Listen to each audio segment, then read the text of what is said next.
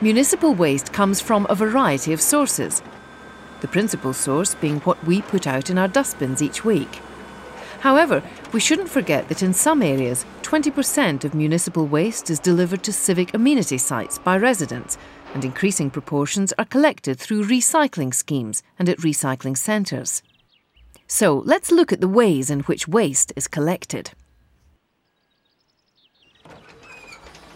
Wheelie bins are now commonplace. They have many advantages over refuse sacks or conventional dustbins. The contents are protected from dogs, cats and wildlife. Heavy items don't break the containers. They can be moved and emptied without the need for lifting. The collection crew are protected from injuries from glass and sharp items. Wheelie bins are also ideal for collecting garden and kitchen waste for composting, and they can be used to collect mixed recyclable material. Some local authorities use a specially designed vehicle and sort the recyclable materials as they're collected. Curbside sorting takes longer than merely collecting the waste, and so is more expensive. On the other hand, the subsequent processing at a materials reclamation facility is simplified and therefore cheaper, and the scheme can be used to collect glass. In this scheme in South Northamptonshire, householders are given a recycling box which is emptied weekly. One week it's used for cans and plastics, and the next it's used for paper and glass, which is sorted by colour.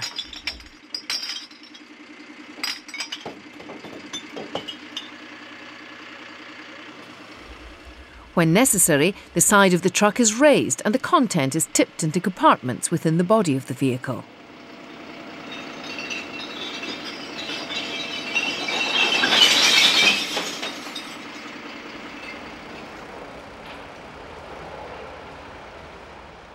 Civic amenity sites are used to collect any wastes that householders produce that can't be disposed of via conventional bins. D I Y and garden activities result in much of the input to such sites, but old furniture and electrical appliances are also collected in large quantities.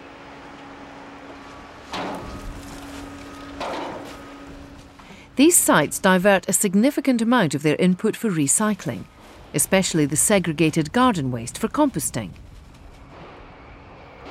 Scrap metal, soil, building rubble and oil are also recovered at these sites. Non-recyclable waste is sent to landfill or incineration. Waste that can't be disposed of without further treatment, such as car batteries, tyres and fridges, are taken to specialist companies for treatment.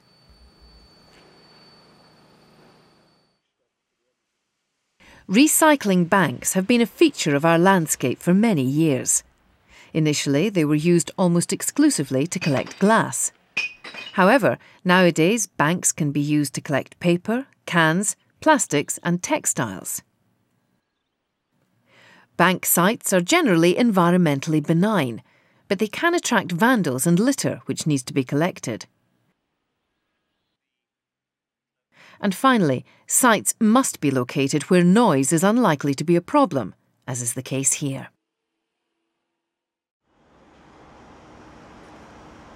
Materials reclamation facilities, M R Fs for short, are on the increase. This plant is typical in respect to the technology involved and the environmental impact. Mixed recyclable materials are collected through the local curbside scheme in a conventional refuse collection vehicle. On arrival at the M R F, the load is discharged into an undercover tipping area. It's then transferred onto the main feed conveyor by means of a mechanical loading shovel. In this acoustically hard building, it's extremely noisy and dust levels can also be high. As the feed enters the sorting area, it's inspected. Any closed bags are opened and large pieces of cardboard and plastic are removed. At this stage, any non-recyclable material is removed before it can contaminate the product or present any further health risk to the staff.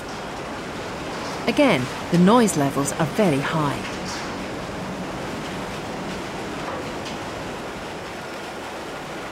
The next separation process is carried out automatically.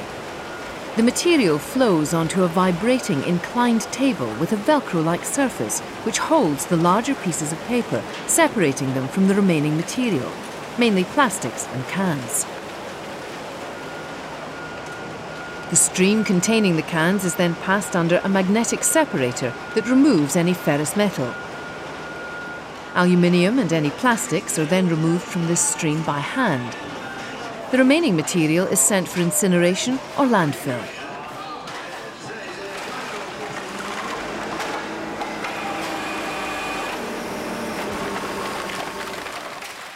Once separated, the cans, plastic and paper are compressed and baled into cubes so as to maximise the available space on the lorries that take them on their onward journey to the recycling plant.